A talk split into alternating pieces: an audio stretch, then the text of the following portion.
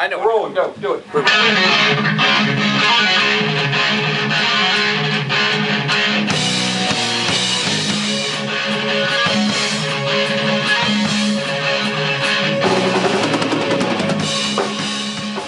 Hi, everyone. This is Ron Valencia, and you're listening to Back of the Tracks. Uh, welcome aboard, part one of my One Louder tribute podcast. Um, I'm planning on doing several parts to this. I don't know how many, it just depends on how many people uh, want to chime in and be a part of it. I have scheduled a super fan of One Louder that I'd like to talk to and ask some questions about what she remembers from the One Louder band days and uh, I'm hopefully going to get some uh, current and for- former band members to come on here as well. Tonight's part one is going to be my backstory and the way I saw things. And I will also have some audio clips and video clips for a YouTube video that I'm going to create about this experience. Um, but that'll be at a later date. As for the audio clips, I will intersperse them within this podcast, so please stick around for the whole thing so you can hear some of the cool, funny moments at rehearsals, and I have performances, and we're going to talk about all that stuff. So, if you're a One Louder fan, you already know this was uh, a, a generational thing, obviously. Uh, being an 80s hair band um, and we had played for so long, or the band had played for so long. There's just a lot of people that identified with the 80s hair band and uh, style of music, you know, uh, Bon Jovi, Cinderella, Poison, Ratt. I could go down the list. Uh, ACDC was a big part of it. Um, so over the years, we obviously evolved and changed a little bit. For the most part, though, we stayed in that genre. And if you were a fan of that genre, you were likely a fan of One Louder. So here's my backstory. So, first of all, uh, I played drums. That was my main instrument throughout all my life. So, when I was 13, I went my first day of high school and started playing drums and just never stopped. That is until a college, college professor had told me, he goes, Ron, it's one thing to play drums and it's all fun and dandy, and you might even meet some girls one day. But if you really want to make a living, learn how to play piano or keyboards. So I took that to heart and I really did start to practice uh, not only my drums, but I tried to practice uh, piano as often as I possibly could and keyboarding. So throughout the years, I was building up some skills and building up some repertoire as I was also playing in bands as a drummer. Um, one band after another as a drummer. It was kind of like second nature. If you know a band asked me to play for them, it took no time at all for me to learn songs, to fill in, or to play um, as a drummer. It was just that was my knack. Uh, keyboards, however, I did get the opportunity to play for a couple of bands um, via keyboards, and I have some crazy stories about that. I'll share it at a later time.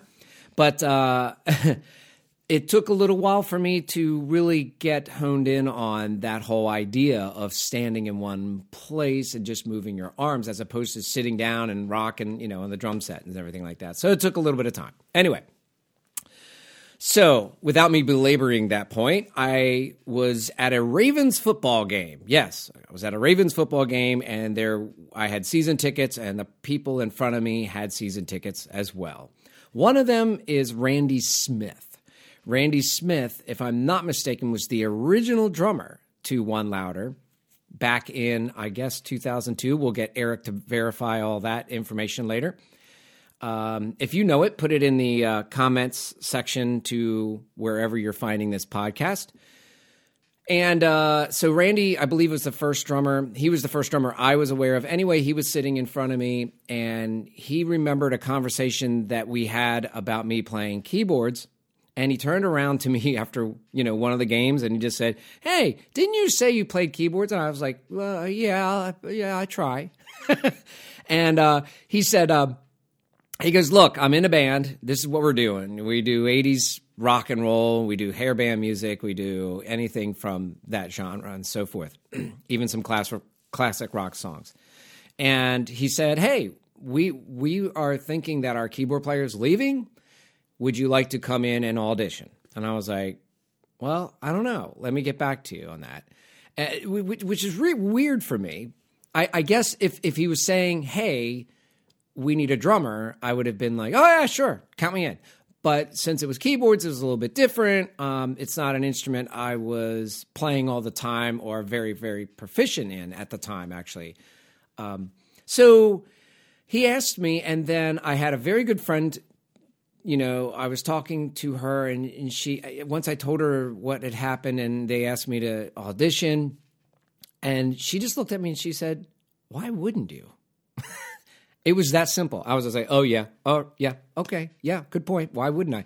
So I went to the audition, and when I, I came in and I came in, brought all my gear, we were rehearsing at the guitar player's house at the time.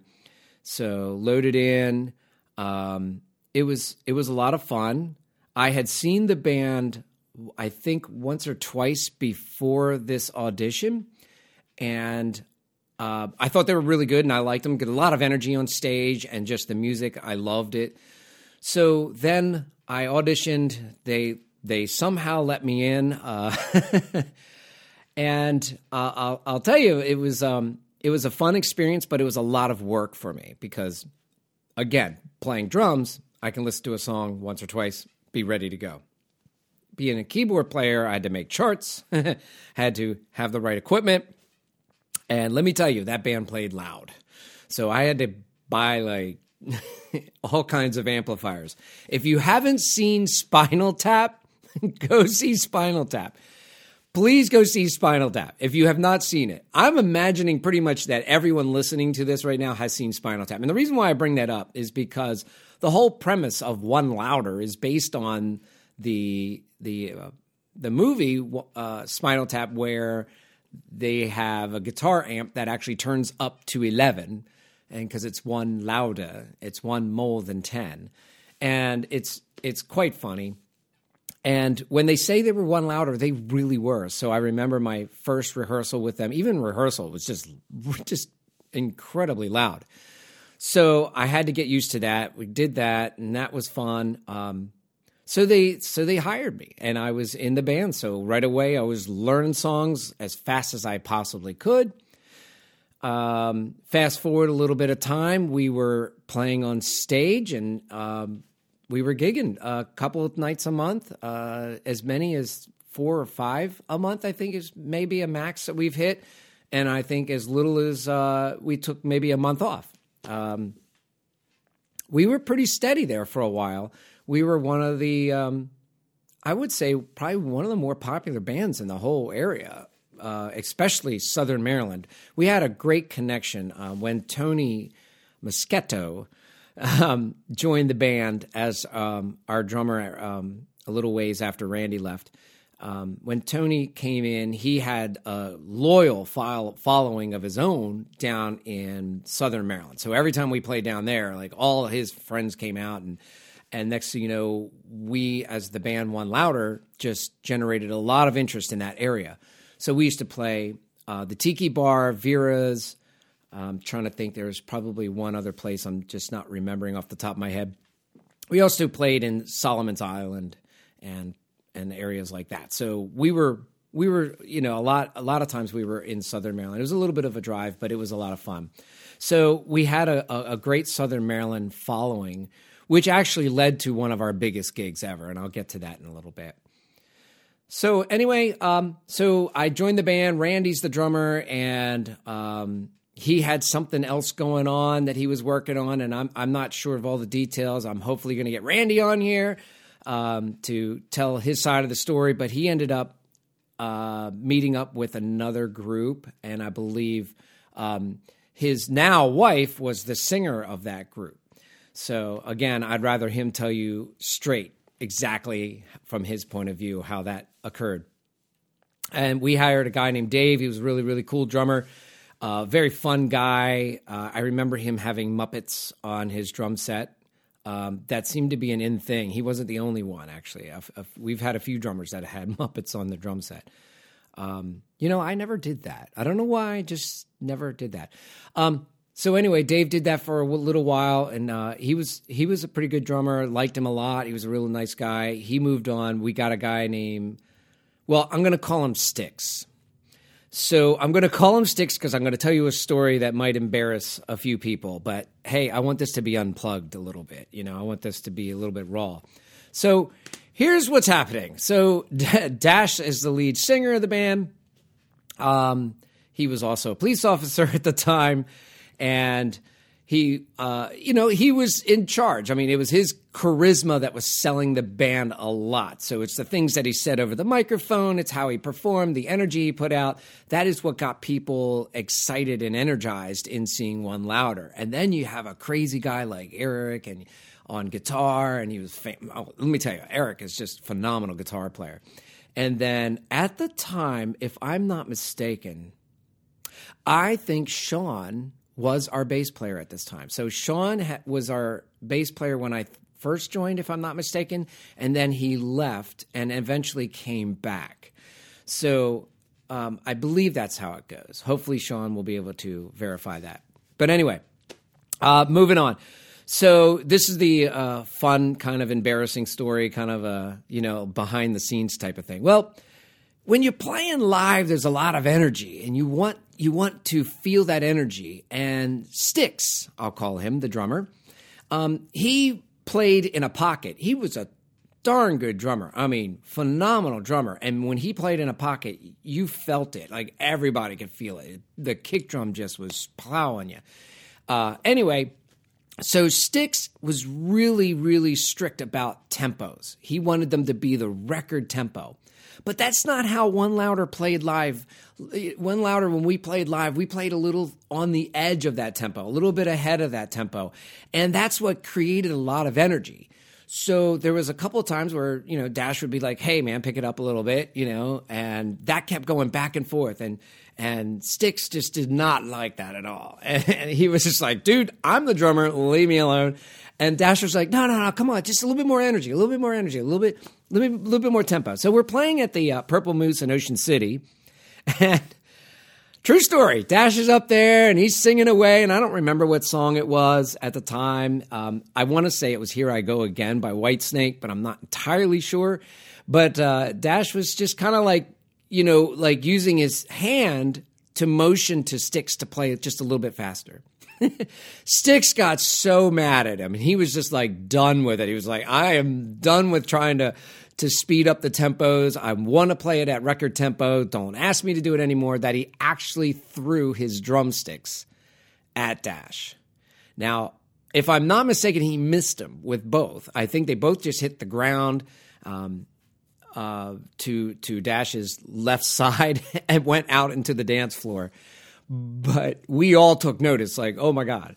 So um, needless to say he was the first um, that we had to actually fire uh, in my era with one louder.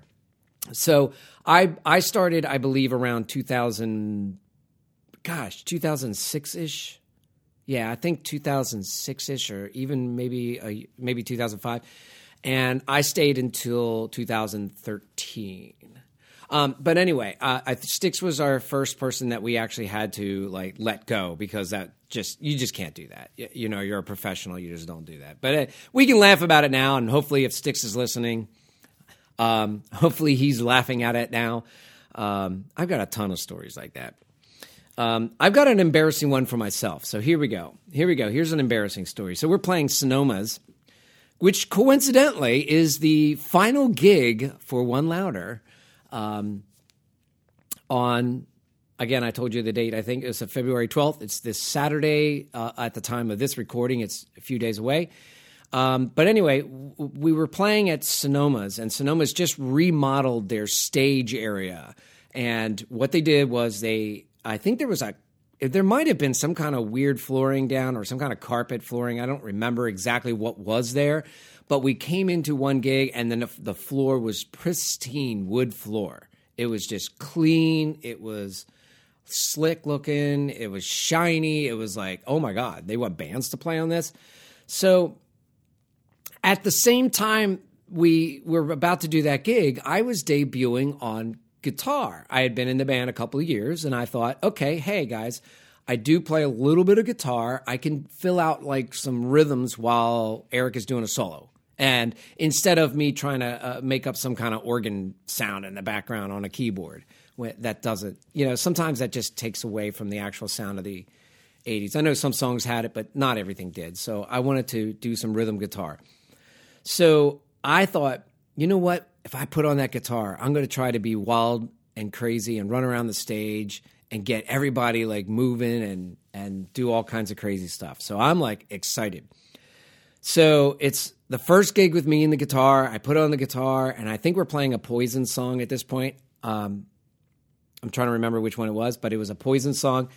And Dash was standing in the center and he had this microphone stand that he liked a lot and he had his little um, he had some kind of cloth hanging from it and he was kind of doing like sort of like an Axl Rose kind of thing um, or Steven Tyler t- kind of thing. Uh, but uh, so Dash is in the center. I'm over uh, all the way. If you're looking at the band, I would be all the way over to the left, uh, uh, in, in, kind of like in the back corner. But then when I put on the guitar, I want it to come out. So uh, we had our at that time our our our lighting guy had a sound. I'm sorry, had a uh, fog machine. so he's running this fogger at the same time. And we've got this great stage look. We have some lights, we got the fog machine, we've got all kinds of stuff. And I look over and I see Dash, and I'm going to run right over there and sing harmony with him. So I grab the guitar and I'm running over, and I'm not even thinking about the fog machine actually producing moisture because most of them don't really pr- produce moisture. But this one particularly did. And so the floor was was was slick I had no idea because I had been standing behind a keyboard all night until this one point. So I go running over to Dash and I've got the guitar and I'm just like plowing through chord after chord after chord. And when I go to stop right next to him, my feet slide out from underneath me. I not only hit Dash, but I hit the microphone stand. Dash grabs the mic. Dash falls down on his side. I fall back on my back. and the microphone stand falls i don't even remember where it just fell somewhere else and dash is on his back then at this point singing into the microphone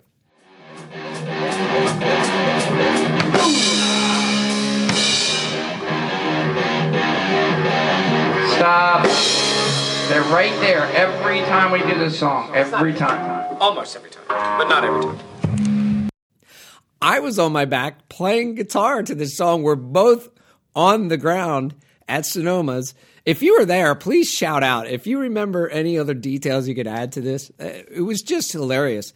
Um, yeah, it hurt, but you know, I didn't really care. It was like it's a rock and roll show, so I just got right up, and and so did Dash, and we were just like, oh, we meant to do that.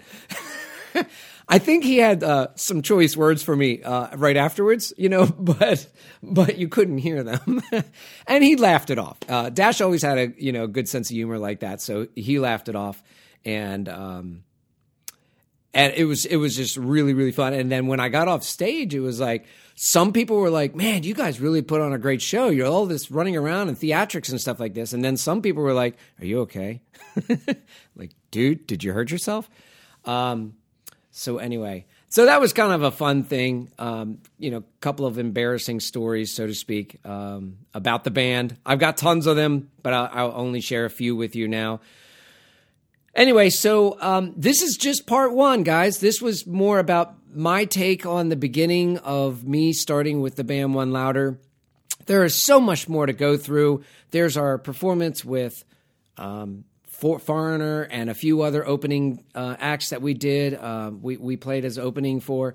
Um, there's a lot of friends and family stories I'm going to tell you about. We had some great times. We had some bad times. Um, there's a lot of stories I'm going to get into about.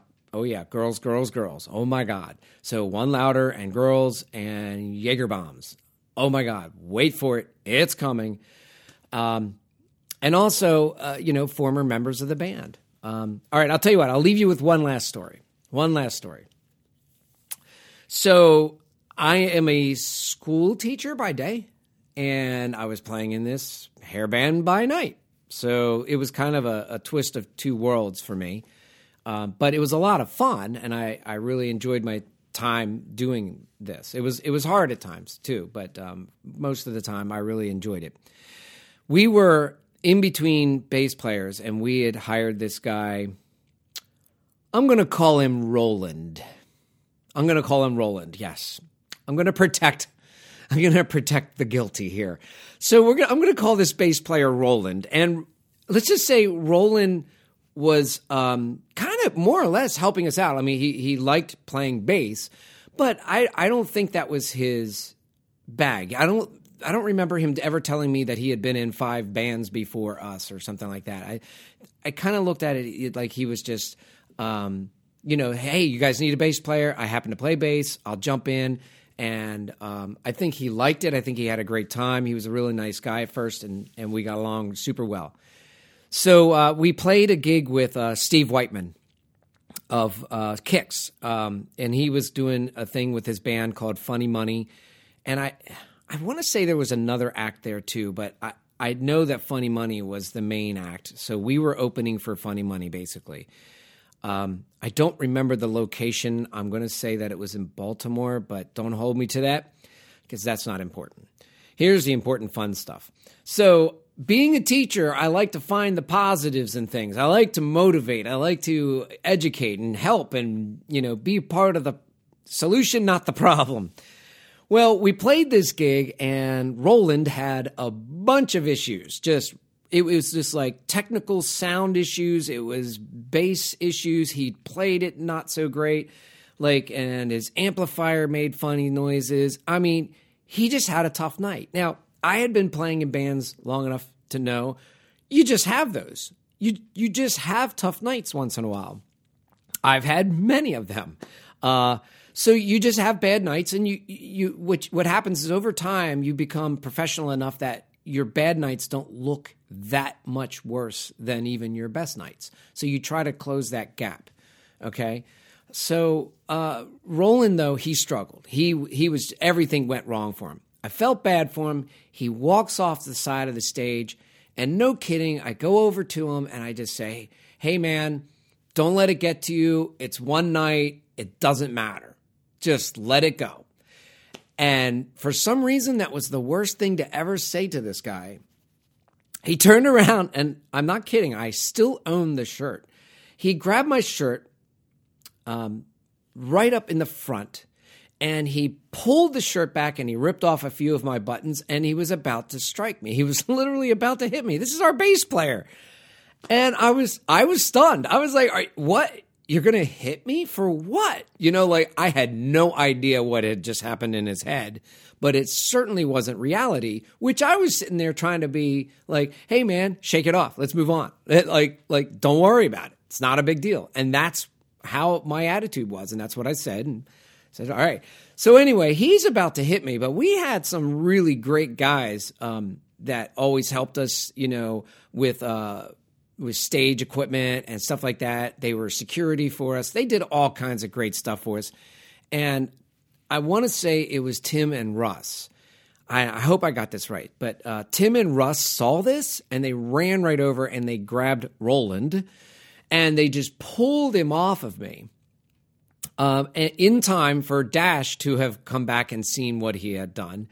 And literally, Dash took him out in out in the street, literally out back. And I'm fairly certain that that's when he said, "You're fired." You know, don't show up for the next rehearsal or next gig or anything. You're gone. Um, I think that's how it went down. And I, again, I would love to have Dash on here to tell us that story from his point of view. But that's how it was to me, and I couldn't believe it. So I really think that maybe because of the noise, he misunderstood me, or I don't know. You know, people do things, people are funny. So you just got to deal with it. Um, so, anyway, I'm going to end this part one there. But, ladies and gentlemen, I've got so many more stories, so many funny stories. I mean, stories about how wigs can be a problem, about costumes on Halloween, about how holy pants can be a real, I, I don't want to say an issue, but a distraction. I've got all kinds of stories about going to 11 and beyond. So please stick uh, stick around. Um, subscribe to this podcast so you can be notified as soon as part two drops. Uh, later on tonight, I am going to be interviewing one of our super fans. There's plenty of them, and I've been trying to reach out to as many as I can to see if they want to do a few minutes of conversation with me about the One Louder experience. So, for all of you that are One Louder fans, thank you for your time. Thank you for being there for us. For you One Louder band members and you want to be a part of this, man, reach out. Let's talk. Let's let's share some stories. Let's let's reminisce. Um, I would love to do a roundtable se- uh, session if we could. So um, I got lots more to tell you guys. That'll have to wait for part two. Until then, thank you. Have a great night and check out the next Back of the Tracks.